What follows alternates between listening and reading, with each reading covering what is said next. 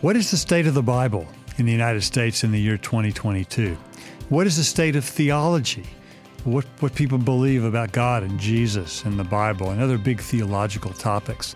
Um, how are Americans actually engaging the Bible? Or maybe better yet, how are Americans not engaging the Bible today? How has that changed over the years? We answer these questions and more in our discussion on the state of the Bible and the state of theology in 2022. Two surveys that have been done very recently that have been published that have some very interesting information available to us. I'm Scott Rae, your host, here with my co host Sean McDowell. This is Think Biblically. So, Sean, tell us a little bit what these two studies are actually about the state of the Bible on the one hand, state of theology on the other. So, the American Bible Society did a pretty comprehensive study of what Americans believe about the Bible uh, how they're engaging the Bible, and how it affects the way they live and the way they don't live for 2022. And then Ligonier Ministries, in partnership with Lifeway, did a study on the state of theology in 2022. So this is more what Americans, contrasting with self proclaimed evangelicals, believe about the person of Jesus, salvation, uh, the Bible, etc. So you put them together, we have a pretty good sense of what Americans believe about the scriptures and how that shapes their theology and their life. So let, us start with the, the state of the Bible first. Um, why? What do, what do we learn from this about why Bible engagement matters? Well, if we take a step back and just ask why Bible engagement matters and look at Scripture, I think we find a few reasons why. And number one, uh, and this comes out in the study, is that those who study the Bible have better theology. now, that shouldn't surprise us as a whole, but that matters because when we look, I'm actually in, glad to hear that. Yeah, that is that is good to hear as a whole. But that matters because Scripture has a lot of teachings about knowing theology, studying the Scriptures, like the Bereans are held up as an example in mm-hmm. Acts 17, studied the Scriptures daily. So those who study it have better theology. So if we care about good theology, we should care about people studying the Bible. Second, when we look in Scripture, Psalms 119.11 says, I have hidden your word in your heart that I might not sin against you. So, Scripture talks about knowing Scripture so we can avoid sinning. And we even see Jesus when he's tempted quoting Scripture against the lies that come from Satan. So, knowing Scripture in our hearts is meant to shape the way that we live. Third, I would argue, just know, studying the Bible helps us know God better. Now, God is not just intellectual, even demons have good theology. But good theology is necessary to understand and learn truths about God to know Him better. But what also came out about this was a question that said Have you ever made a personal commitment to Jesus that is still important in your life today? 54% of adults said yes. Yet fewer than one third of Gen Xers, millennials, and Gen Zers are now practicing Christians. So a lot of people who say they've had an experience with Jesus, less than a third are now practicing, so there's a disconnect. And I would argue one reason, not the only one, often embedded with that is bad theology about God, about the scriptures, about the nature of salvation. So that's just a few reasons why Bible and good theology matter. Let me pursue this just a little bit further, if I might, um, because the study also connects human flourishing mm. with engagement with the Bible. Can you unpack that a little bit? What does that contribute to our flourish? Obviously, knowing God helps us flourish, but I think there was more to it than that in the study. Yeah, so the State of the Bible took what's called Harvard's Human Flourishing Index. And these are just ways that humans, of course, across Christian convictions, relationally, psychologically, materially flourish. And compared those who study the Bible with this index. And an interesting conclusion, they said, are there higher scores among those who read scripture regularly and let it deeply affect their lives? They said yes, substantially higher. Now, the one area where those who are Bible engaged did not score higher was in material or financial success. So, if you think reading the Bible is going to give you prosperity, practically speaking, you might think again. Even our concerns with that theologically. There, there goes the prosperity gospel. There you go. And rightly so. R- rightly so. But what's interesting about this is we're often told that Christians are bigots and hateful and homophobic and dangerous to society. Well, this study seems to suggest that actually reading the Bible and taking it to heart makes somebody a better neighbor. Now, we don't have to go into all the reasons why, but why would somebody flourish better? Well, the Bible says don't be anxious about anything, trust the Lord. It says love your neighbor. It talks about life is not just about me, but it's about living for others and living for God. So it actually makes sense. And it's nice to see the data backing up that people flourish according to a secular metric those who engage the Bible. Now, some people could say maybe it's those who flourish who most read the Bible, and it's it is hard to prove causation. But if the Bible gave the other negative effect, we'd expect to see that. So minimally, we see this strong correlation, which I think is pretty significant. Yeah, I think there's there's anecdotal evidence for this too. I once heard someone say, uh, in sort of in response to the culture seeing the Bible as a threat mm. To people's well-being, that if you saw, if you were walking down a dark street late at night and you saw two people two sort of unidentified mm. figures coming toward you, would you be more or less comforted to see that they were carrying Bibles under their arms? Exactly. I, I would be significantly comforted by that. Yeah. Um, and I think most people would. I, um, I, I, think that's well um, said. And let me read a quote. This is on page 102 of the study, which page 102 shows us how extensive this study is. It's available online. It says this year's report shows clearly that scripture engaged people make better neighbors. They care for people in need. They take civic duty seriously. They realize they don't know everything and they admit that in conversation. They serve others in a variety of ways. That's pretty significant. So the the, act, the actual humility that comes out is a is an empirically recognizable trait. Mm. That's really encouraging because the conventional wisdom is that people who to take the Bible seriously are rigid and unbending and think they know it all and often often are arrogant. Uh, when That's right. Seems like maybe the, maybe the opposite is more predominantly the case. That's what it shows. Now, if the assumption is that you believe in natural marriage, that makes you a bigot by right. definition. That's right. Then I plead guilty. Yeah. There are certain truths we can't compromise, but caring for those in need, treating people charitably, being good, thoughtful neighbors, you see those characteristics arise substantially higher in those who have a high level of Bible yeah. engagement. That's that's pretty encouraging stuff, I would say. I agree. So let's let's talk a little bit more about how Americans are actually engaging the Bible because I'm sure that exists on a pretty broad spectrum. Yeah, there's not a lot that surprises me. I would have assumed it was most on a smartphone, it was most digitally, but that's not necessarily the case. Now, in terms of reading the Bible daily, 10% of Americans say they read the Bible daily. Only 10%.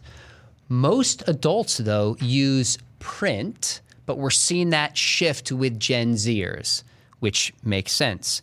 Women are more engaged than men, African Americans are the most engaged ethnic community or group.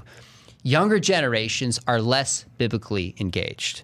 But education and income made little difference in engagement. Interesting. Which kind of surprised me. You'd think the more educated somebody would be, the less they would engage the Bible according to a certain narrative, but that's not actually the case. That's very interesting because you would think that the more edu- the assumption is the more educated you get, the more secular you become, and the, the, less assumption.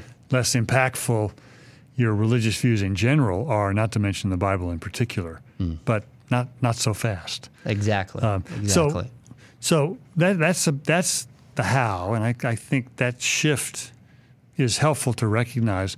But why, why is that shift important in how people are engaging the Bible? Well, that uh, why it's important, number one, you just want to know as believers. But we also see, again, back to the Harvard study, that those who study the scriptures are much more positively good neighbors and just living differently. We're seeing that. So we should be aware of this. But what concerns me again, what's fascinating, is we see a 10% drop in Americans who are in that high Bible engaged category, which equals out to about 26 million Americans. Now, that is a huge a drop. folks. That was from 2021 to 2022. Now, anytime I see that radical of a statistic, I've got to look again and say, how are they quantifying this? What exactly is going on? I don't want to be an alarmist. So you cut that in half, cut down to 10%. The bottom line is we see a shift as a whole in America to less Bible engagement. So that in the reverse says, will that affect the kind of neighbors that we are? Will that affect mental health? They even show, they talk about trauma in this study. And those who have undergone trauma, studying the scriptures has a positive effect on how they process trauma. So if we just care about the health of our society, we should care about Bible engagement. Now, I suspect that most people, when they come to the scriptures, don't think about these reasons right. for why they Right. for, for why they engage the Bible.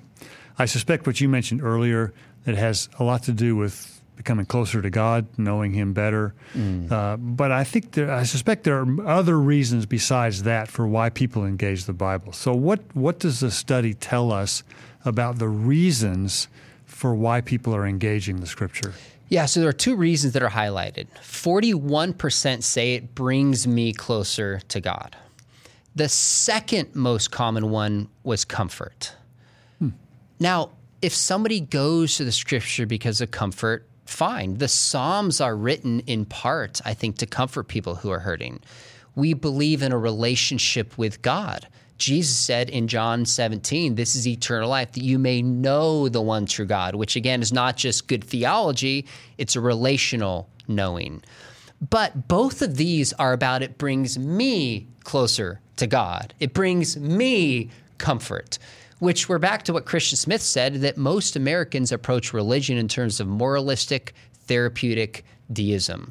That God is distant. you're gonna spell that It's- out, right? Yeah, but it, the idea of deism is that God is distant, and then therapy is that God is about making me better and just living moralism a certain way.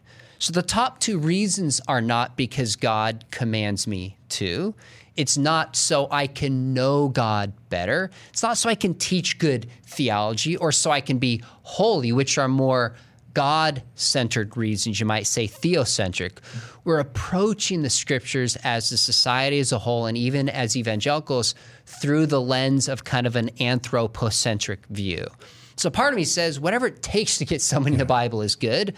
But that approach concerns me a little bit in how we're even opening up the scriptures and says, even those who are reading it, maybe we're missing some of the bigger reasons that should be at play.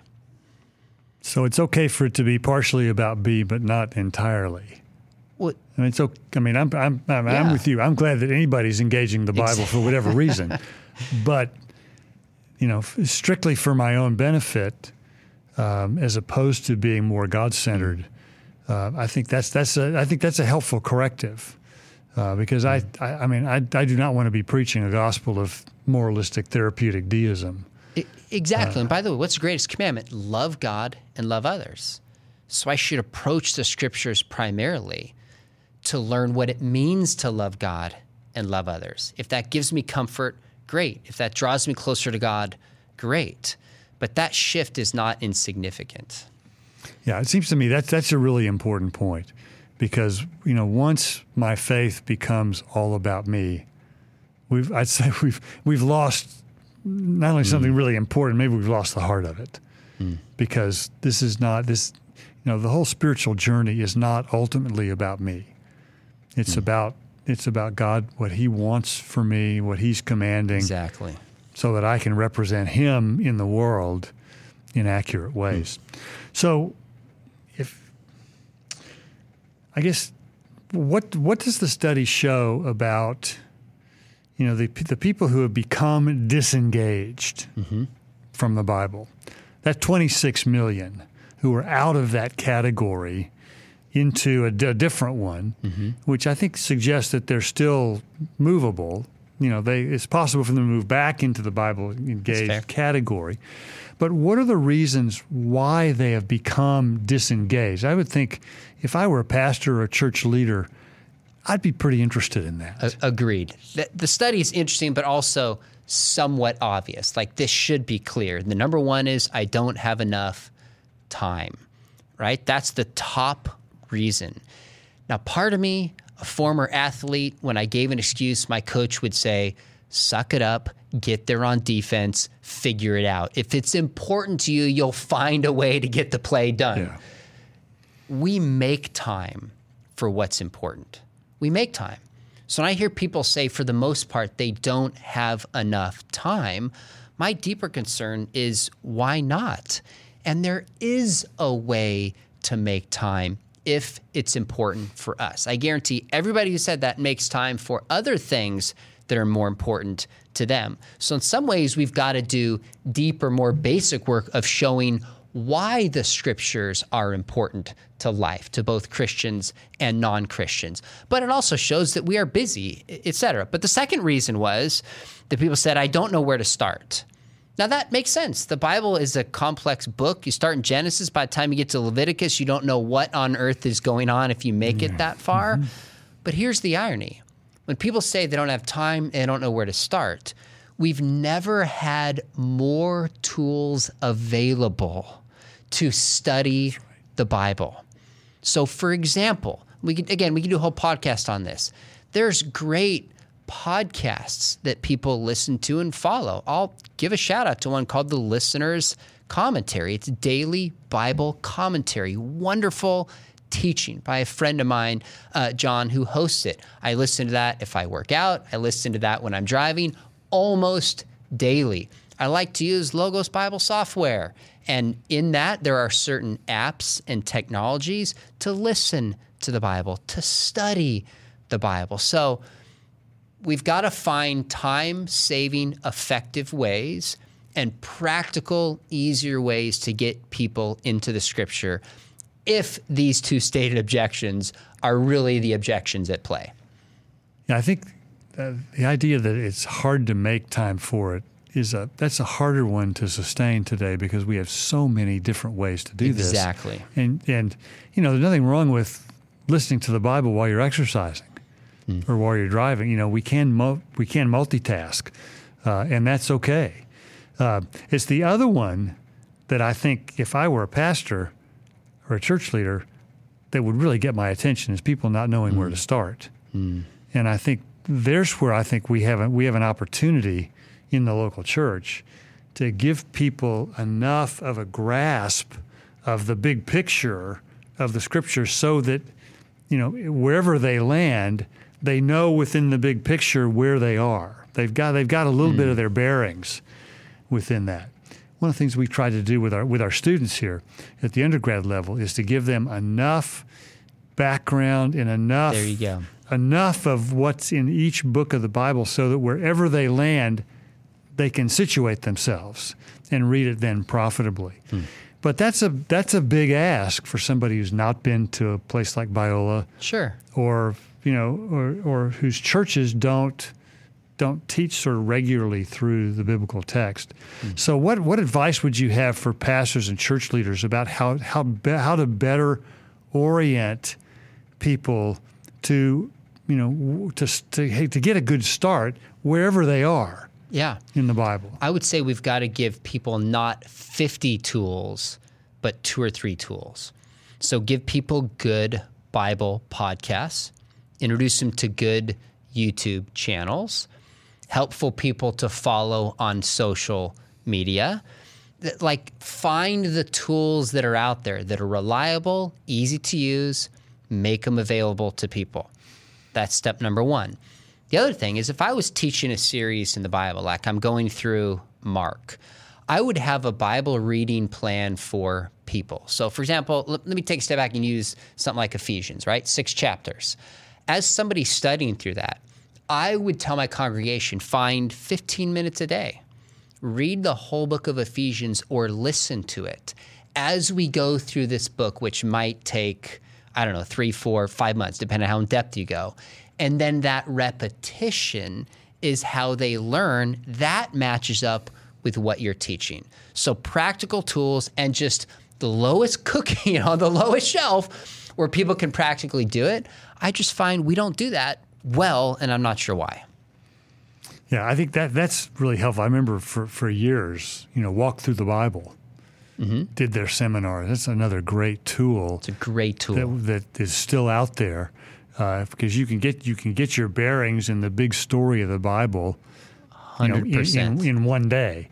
Mm-hmm. Um, so I think that yeah, and I, my advice to pastors would be, you know, whenever you're whenever you land in a passage of scripture, orient your congregation to where where you are in the book, context, and and yeah, just the the broader context of the book as a whole. Good. Uh, all right. Uh, now, what, what are the what are some of the main things that come out of this study? And then I want to turn to the state of theology. Okay. But some of the main things that come out of the study on the state of the Bible that you're particularly encouraged about. Yeah, I love this question because I'm always thinking that while I'm reading it because it's easy to feel the sky is falling and be negative, and we evangelicals are like the world is against us sometimes. We just do. Here's two things that jumped out 64% of those who fall in the category of Bible disengaged are curious about the Bible and Jesus.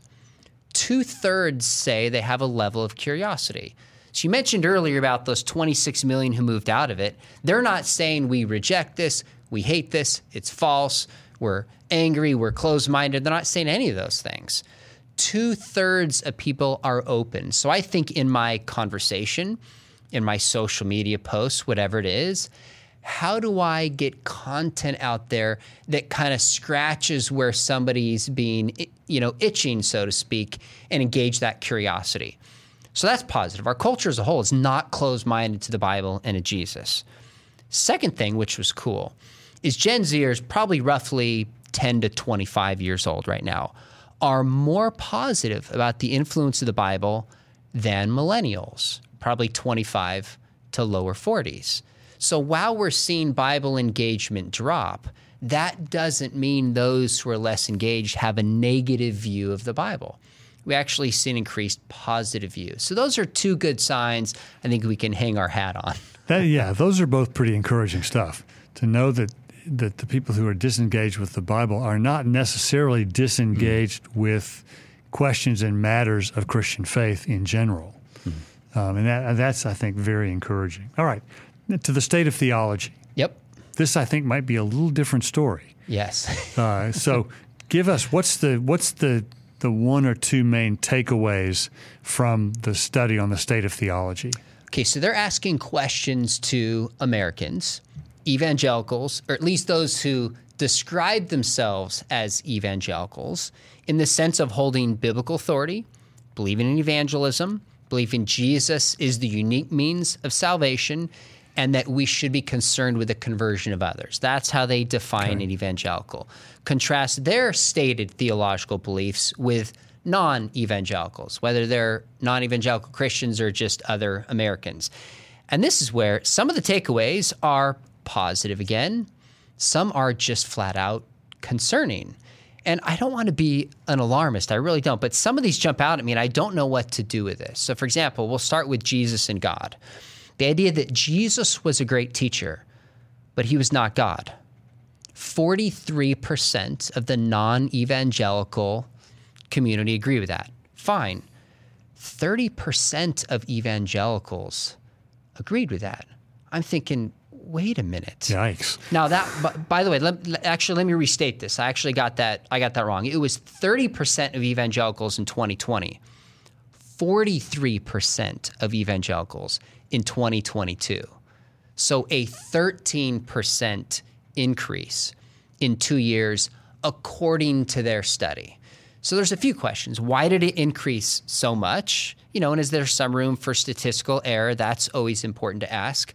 But whether it's 30% or 43% or half that, these are self proclaimed evangelicals who don't recognize that Jesus is God are those people in our churches uh, like that sign of something so central to the faith, confusion about the identity of Jesus, that's a pretty big red flag to me. I'd say, yeah, they're they're not not quite clear on the concept that Jesus didn't actually leave us that option. he didn't in the Think about himself like that. All right. Well, what about their concept of God? Okay. Where, so where what is it? What do we know about that? here's what's interesting came out of the study. They uh, that God accepts the worship of all religions, including Christianity, Judaism, and Islam. In 2016, 48% of evangelicals agreed with that. That's basically half in 2016, six years ago. That's concerning alone. In 2022, 56% of evangelicals agreed that God accepts the worship of all religions. 56%. I mean, there's at least a hundred verses in the New Testament that talk about Jesus being the only way to God. And we see things like in Acts 10, where Cornelius, a God-fear, must believe in Jesus. So that's a pretty concerning. And what that does to me is that makes me wonder how many self proclaimed evangelicals really understand why Jesus died on the cross for sin and is in fact the only way. That's concerning to me. Is there is there material in the survey about views of the atonement and views of salvation? Uh, there's some this? there's some on salvation. So uh, again, the key point on salvation that's raised is just that God accepts the worship of all religions. I'm not sure they nuance different views of the atonement on the way you and I might theologically be concerned. But the key takeaway was just that God accepts the worship of all religions, which is concerning. Now, I guess when, when you get to the atonement, one thing that intersects with that is the view of humanity. Because why did Jesus have to die? For sin. And what this shows is the claim that everyone is born innocent in the eyes of God. In the US, uh, 71% agree, 65% of evangelicals agree that we're born innocent in the eyes of God. Now, one of the problems of that question is what exactly does that mean? Does that mean they're denying original sin and born without a sinful nature?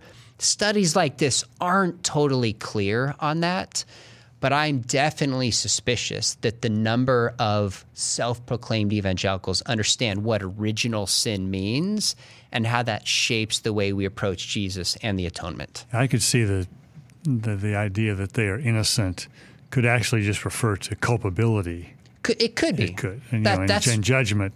So that that one I think is a little Yes. harder to, to tease that out. I agree. Um, what about? I mean, we've talked about the state of the Bible already, but the state of theology has has something to say about the views on the Bible too. Mm-hmm. What did they, what did they say? Yeah, good question. It says so the claim the Bible, like all sacred writings, contains helpful accounts of ancient myths, but is not literally true.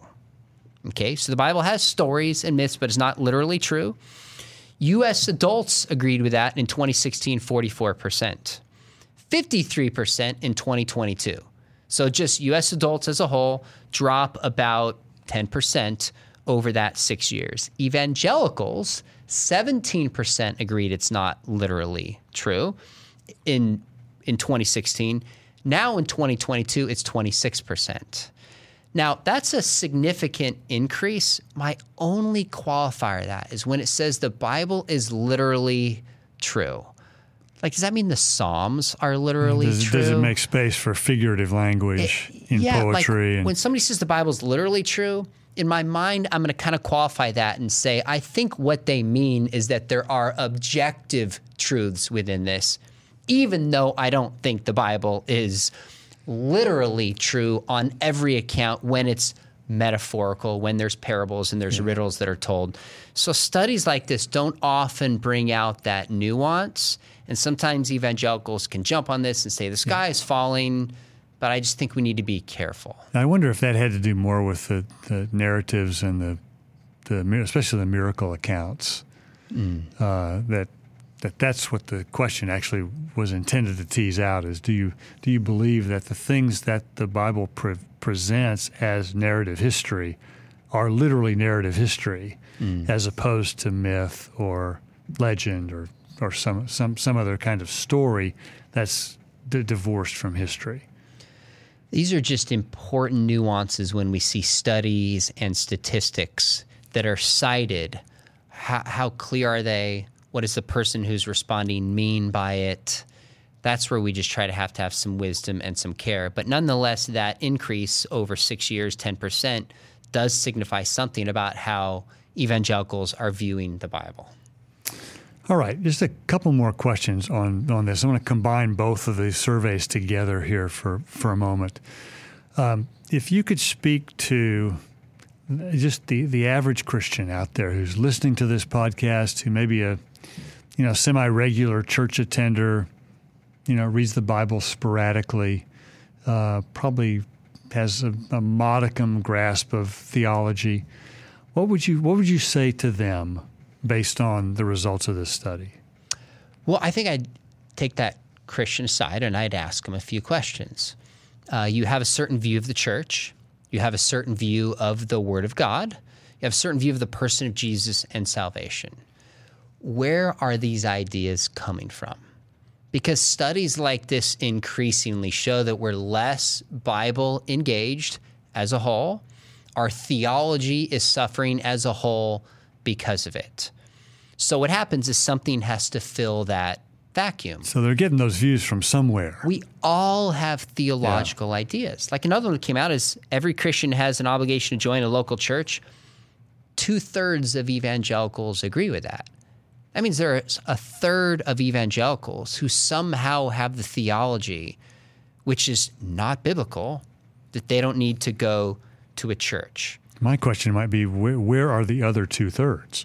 Well, who, who, that, believe, who believe fair. that, which may be a. And, and these studies bring out oftentimes a disconnection between what somebody says right. and how they often live. That's very fair. So I'd probably just ask this person, I'd say, where are you honestly getting your theology from? Is it from the scriptures? Is it from the person of Jesus? Or is it from something larger that's going on in the culture? why and why not. So I wouldn't jump on that person with judgment. Yeah. I don't have any interest in that. But I'd like to, I'd probably bring up some of these stats and maybe just ask them, hey, what do you think about the identity of Jesus? What do you think about the scriptures? What do you think about? There's a few things in here on sexuality as well and salvation. These kinds of questions are just great ways to engage somebody, especially if they say they're a Christian, but maybe are not theologically and ecclesiologically engaged. You piqued my interest here before I get to my second question here. Okay. What, what did the, the state of theology say about sexuality? Uh, so it said a, few things, and I'll, I'll, read a few here. Number one, they said uh, gender identity is a matter of choice. The U.S., 38% in 2016. In 2022, it jumped to 42%. So in six years, 4% increase is actually not what I would have expected. Evangelicals in 2016, 32%. Evangelicals in 2022, 37%. So that means a third of evangelicals would say gender identity is a matter of choice. Now, again, even the way that's framed, we've got to yeah, be careful right. and nuance this. Even behind it, I suspect people are answering this for different reasons without the clarity you and I would like but it shows that. Uh, this one was interesting. The Bible's condemnation of homosexual behavior doesn't apply today. The U.S., 46%. Evangelicals in 2022, 28%. So over a quarter would just say, seemingly agree that the Bible condemns same sex sexual behavior, but it doesn't apply today. A quarter. That's interesting. Now, on the positive side, Sex outside of traditional marriage is a sin. In 2022, 94% of evangelicals, according to this study, agreed with it. 94%. So it raised three percentage points from 2016. And abortion is sin. In 2016, it was 87%. In 2022, 91% of evangelicals. So when we look at studies like this, we interpret it through a certain lens. At least I, maybe it's just me, I, I gravitate towards the negative, concerning ones. I've got to step back and say there's some positive trends. There's not as much nuance and necessarily clarity on some questions. But we've got to be aware there's less Bible engagement and there is some concerning theology for sure. That's unmistakable. All right. Question number two to, to finish off with. If you could, what would you say if you could speak directly to pastors and church leaders about the state, the state of the Bible and the state of theology, what advice would you give them based on these two studies? I would say a couple things. I'd say number one, to me, this is reason to double our efforts. Partly because the church from the beginning has always focused on and taught and emphasized good theology and avoiding errant doctrines. So today, with social media and endless means of communication, we have as great of a task as ever to teach good theology. But the other thing we got to do is we also have to give people not only practical tools to study the Bible, but tools to show how this theology translates to their life. So when I teach on things like creation and I talk with students, I'll say, why does the doctrine of creation matter? Well, it affects something like bullying. And they'll look at me like, what are you talking about? I'll say, well, why shouldn't we bully? Well, because that person is made in the image of God and we don't use people. We love people. Yeah, yeah. I talk about the theology of resurrection, and I'll say, how does this affect our lives? This affects the way we face grief, Paul says in 1 Thessalonians. We don't grieve like those without hope. We grieve like those with hope. I think sometimes we've thought we've taught theology intellectually, but not connected it to how somebody lives. That's where life change takes place. And I think there's a certain joy that comes from that as well. So teach good theology, but connect it to real life so people know how to better love their neighbors. And by the way, when we look at certain Christian teachings, often it's just good theology or it's just here's how you have a good marriage, Christian living. Scripturally, Paul does both. In Romans and in other letters, here's good theology but this is what it means to love your neighbor. This is what it means to serve in church. This is what it means to care for your finances and your body, etc. That's what we need to do today with this generation. So, if our listeners and viewers wanted to find the, the study itself, where, where would they go to get it? We'll put it in the notes below. But if you just search State of Theology 2022 or State of the Bible 2022, it'll pop up. You can download it, read it for yourself. And I would invite you to. Yeah and give us, you know, send us some of your thoughts on this. If you see things differently, awesome. Well, I hope I hope this has been helpful for you, Sean. Thanks for the way you have dived into this study uh, and have made it come alive for us today. This has been so helpful. Hmm. And for our listeners, uh, this is our this is our video, video version of our Think Biblically podcast. We would encourage you to subscribe to the audio version uh, in whatever in whatever way you get your podcast. Brought to you by Talbot School of Theology here at Biola University. So glad you joined us today for this conversation on the state of the Bible and the state of theology.